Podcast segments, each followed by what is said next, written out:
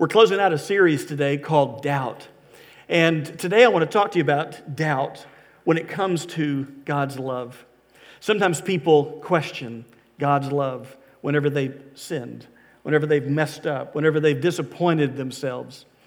I, I, remember when I was a little kid living in Valdosta, Georgia, uh, in the backyard with my sister, she had plucked a flower, and I had looked for a flower today. When I went in to get that out of the arrangement, I realized that was a fake arrangement this whole time, so I didn't pull it out. But I watched my sister pull a flower from our flower bed, and she would pluck a petal, and then she would say, He loves me. And then she would pluck another petal, He loves me not. It was the first time in my life I'd ever seen someone do that.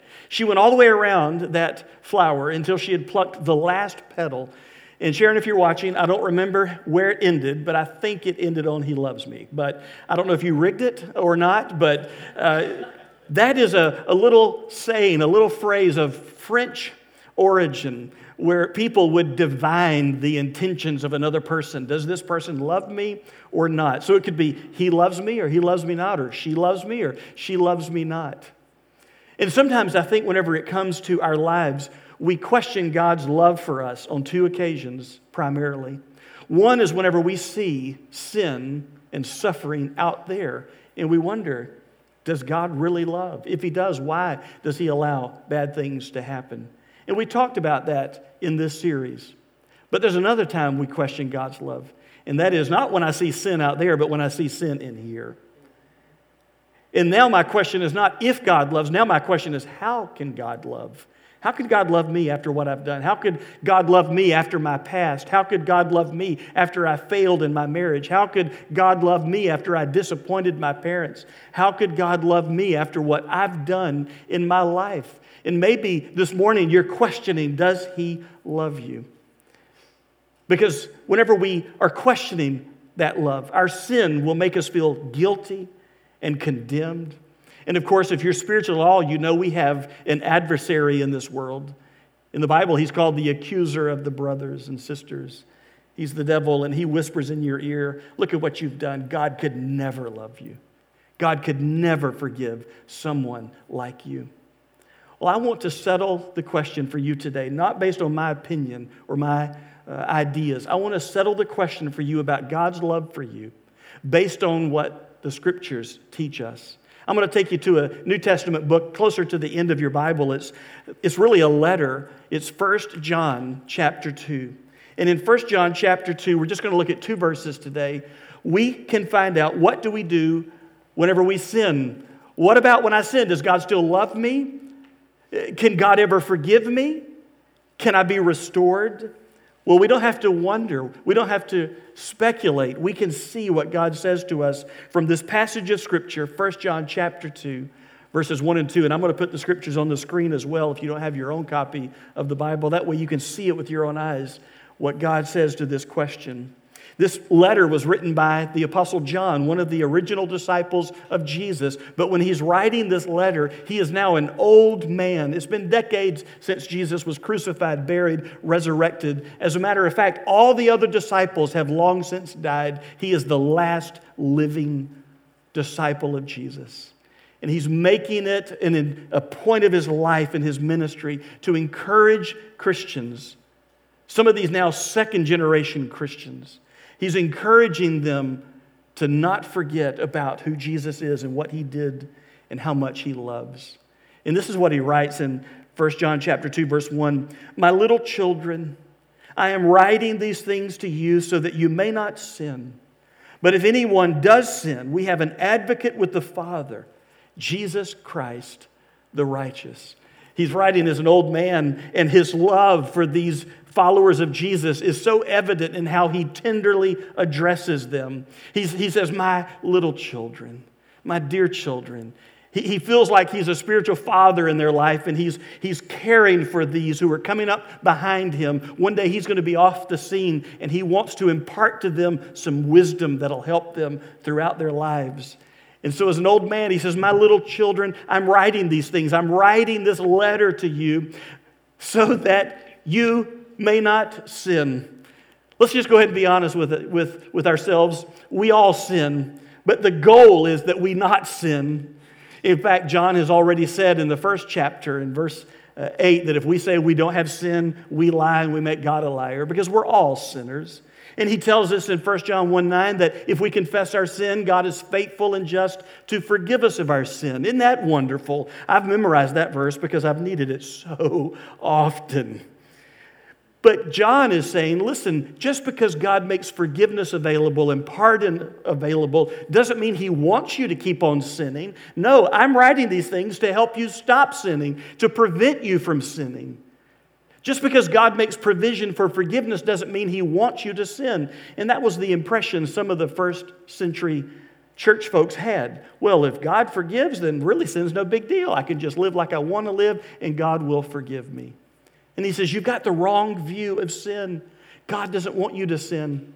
I tell people today it's no, no different. God doesn't want us to sin no more than having lifeboats on a cruise ship means the captain wants the ship to sink. No, it's just there in case. Just like a hospital has ambulances parked out in the parking lot, it doesn't mean the hospital wants people to get in accidents. It's there just in case. And just because forgiveness is available doesn't mean we should just go and sin and not be concerned about it. In fact, the word sin that John uses means to miss the mark. It's the picture of a bullseye and someone aiming at the bullseye, but they miss it. They miss the mark. And if you're like me, you miss the whole target. I mean, it's just not even pretty. And that is the definition of sin that God has set a standard for how He expects us to live, what He expects us to do. And we often miss the mark of God's standard. We, we commit sins of commission and sins of omission. There are things we do that are wrong, and there are things we left undone that we should have done. And those too can be sins. And we are all sinners. Whenever you go back to work on Tuesday and people ask you, What did you do this weekend? Say, I hung out with a few hundred biggest bunch of sinners you've ever seen. And they're going to say, What's the name of that bar? I want to try it out. You say, No, no, it's Fort Caroline Baptist Church. because we are all sinners. But the goal that John is writing is that we might not sin. He says, I want you to hit the target of living for God and obeying God. I want you to hit the target of loving God and loving others and serving the world. But here's the reality sometimes, even on our best days, we still sin. We still miss the mark. So he says, My little children, I'm writing these things so that you may not sin. But if anyone does sin, here's some good news. We have an advocate with the Father, Jesus Christ the righteous. That word advocate literally means one who comes alongside of you. John likes this word. He's used it four times in his gospel, the gospel of John, when he talks about, for example, in John chapter 14, that when Jesus said, I'm going to go to the Father and I'm going to send another helper, another comforter. It's the same word here. It means one who comes alongside of you. In the gospel, Jesus was referring to the Holy Spirit who lives in every child of God. But here, the Apostle John is saying the one who comes alongside of us when we have sinned is our Savior, Jesus. He's our defense attorney. I don't know about you, but I have a friend who's an attorney. Maybe you have a friend who's an attorney, or maybe you have a, a, a person who helps you with your business or your uh, personal finances or your personal legal affairs. And I remember saying to my friend one day after she had helped me and helped our church, I said, You know, you're the reason I don't tell lawyer jokes because you're such an awesome person. She says, Let me, let me give you a good one. And so I'll tell you the joke she told me that day. And, and this came from a lawyer. She said there was a mom and her little girl that were in a cemetery, and they had gone to visit the grave of the little girl's granny. And as they were making their way back to the car, the little girl says, Mommy, do they bury people, two people, in one grave? And the mommy said, Well, that's an odd question. No, they don't normally bury two people in one grave. Why do you ask? She said, Because that tombstone says, Here lies a lawyer and a good man. now, that came from an attorney, so I can share that. Law is a noble profession, and there could come a time in your life when you're going to need an advocate, someone who comes alongside of you. And I can tell you that even as a Christian, there comes a time where we need an advocate when we have sinned. And our advocate, our defense attorney, our lawyer, the one who comes and stands by our side when we've blown it, when we've messed up, when everybody else turns and walks away, our advocate is Jesus Christ, the righteous one. In your mind's eye, it's as if we have been brought before the judgment bar of a holy God. There, God the Father sits in judgment over us. And there we have confessed our crime. We are guilty. There's no escaping it. And our defense attorney stands up and he says, The plea we offer today is guilty. In fact, my client is not only guilty of what he's confessed, he's guilty of far more than what he's even being charged with in this incident. The judge says, guilty. Well, the penalty is death. And the attorney says, Yes, I know. May I approach the bench? You may approach the bench. And there Jesus walks up to the bar, the judgment bar of God. And he says, Dad, he's a sinner. She's a sinner. Guilty, condemned. But, Dad, I died for them. I took their punishment when I died on the cross of Calvary. Dad, their sins are covered. I took their punishment. God the Father slams down the gavel. Guilty, verdict averted, paid in full by Jesus Christ the righteous. Of course, Satan doesn't like that. Whoa, what do you mean? You at least got to put him on probation. You, you got to punish him. You got to do something. And Jesus says, No, I took all his punishment. I took all her punishment because I am the advocate with the Father, Jesus Christ the righteous. And that's who your advocate is if you've put your faith in Jesus, confessed your sin to Him, put your trust in Him as your Lord and Savior. Your advocate is Jesus Christ. In His humanity, He came into this world, lived a perfect life where you and I have lived sinless lives. But He is also Jesus Christ. He is the anointed, He's the Messiah. He is the Son of God in flesh who offered Himself on the cross for us, and He gave an infinite sacrifice for our sins. And He is the righteous. Jesus Christ, the righteous. He's righteous in what He says. He doesn't mince words. We're sinners. Let's just be honest. He, he, he is righteous and he's not going to shade the truth. He's not going to lie. He's not going to cover things up. When we come to Jesus, we got to come clean and confess our sin to Him. And He is righteous in not only what He says, but He's righteous in what He did. He lived a perfect life, and He exchanged His perfectly righteous life for your imperfect, sinful life and for mine. That's what he was doing on the cross. It was the great exchange. Father, I will take the punishment of the world so that you can then forgive. That keeps the righteous, holy law of God intact. God can be righteous, but he can also be loving and merciful.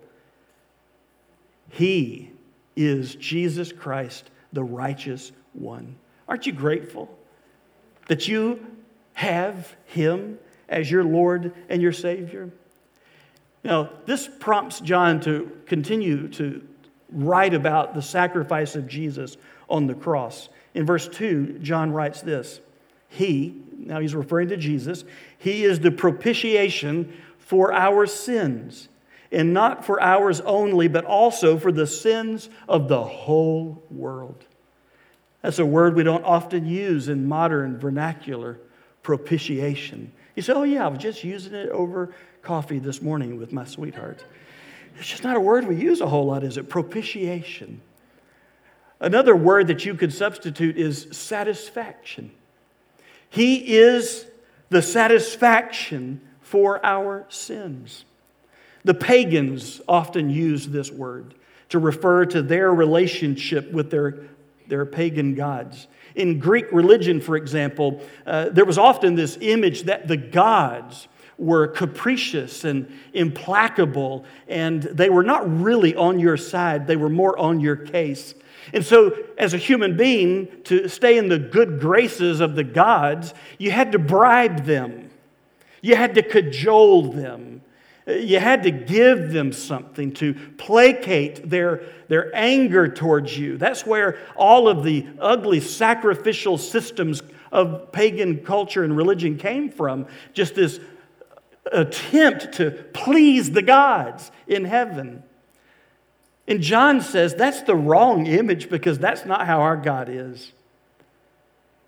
You don't have to beg God and cajole God and bribe God into forgiving you. In fact, in 1 John chapter 4 verse 10, the apostle John will be absolutely clear for in this we know love, that God gave his Son as a sacrifice, as a propitiation for our sins. Nobody had to force God the Father. It was God the Father who took the initiative in grace to send his Son so that you could be forgiven of your sin when you placed your faith in the Lord Jesus Christ. And so, what God the Father did is God the Father upheld his own righteous law and paid the price for the broken law himself when he gave his own son, Jesus, to die for us. Jesus satisfied the righteous demands of the holy law that says the soul that sins will die.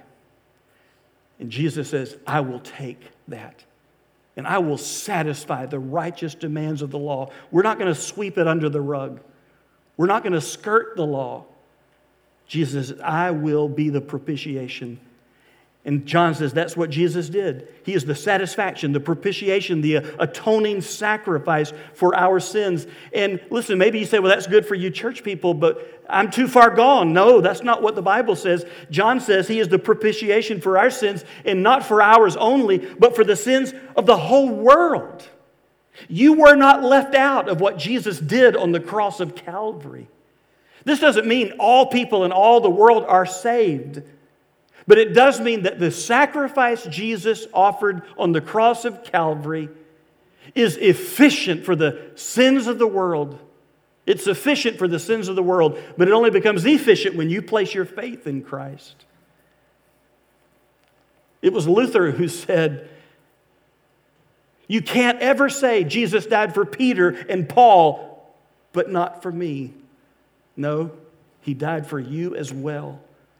And, dear friend, if you've ever questioned, Does God love me? you need to know that the supreme answer to that question is Jesus Christ hanging on the cross for you.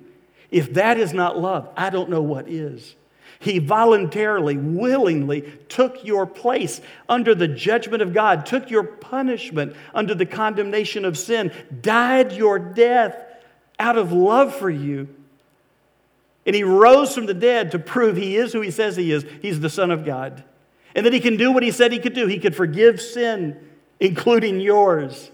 The only question is will you turn to him and trust him to be the satisfaction for your sin? To be the atoning sacrifice for your sin? Jesus said in John 3:16, "For God so loved the world that he gave his only begotten son that whoever believes in him should not perish, for God did not send his Son into the world to condemn the world, but that the world through him might be saved. He who believes in the name of the only begotten Son of God is not condemned. There's freedom when you put your trust in Jesus. But he who does not believe is condemned already. That's what our sin does to us. And so today I'm going to encourage you don't ever doubt whether God loves you. The only question that remains is what will you do with God's love? And Jesus says, Accept me, trust me, let me be your Lord and your Savior. And I pray that today you would do that. Church, there's a word for us in this as well that He is the atoning sacrifice for our sin and for the sins of the world. The gospel was never just about us. Church can't be just about my four and no more. It can't just, Christianity can't devolve into a club for Christians where we only concern ourselves with ourselves. We are a missionary force sent by Jesus into the world to share this good news. The world needs to hear it. It's too good to keep to ourselves. We've got to share it. That is why we partner with the Gideons International. That is why we partner with the Jacksonville Baptist Association and 200 of our sister churches.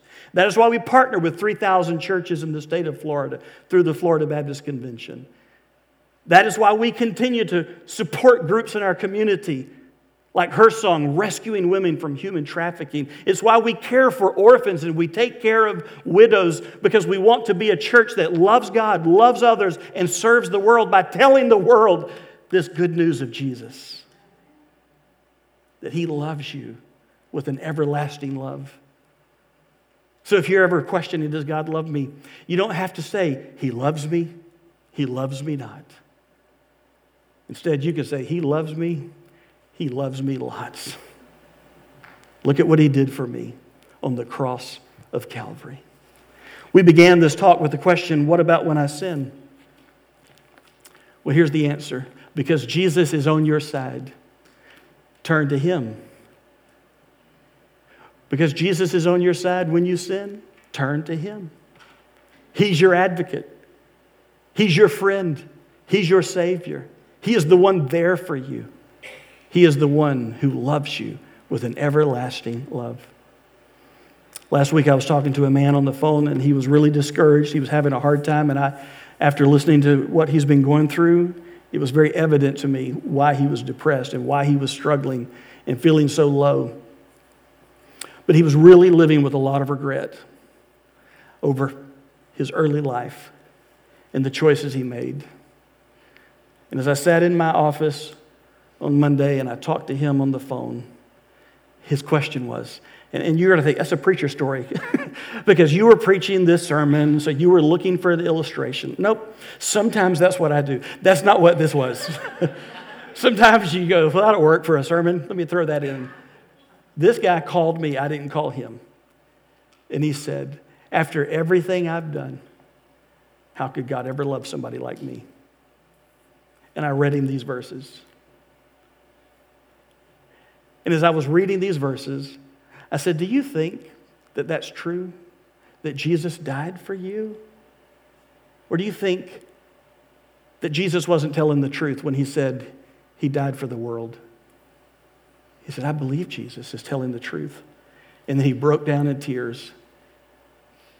And he said, Thank you for reminding me today how much God loves me. Friend, I think there's somebody here that needs to hear this. I think somebody watching needs to be reminded God loves you.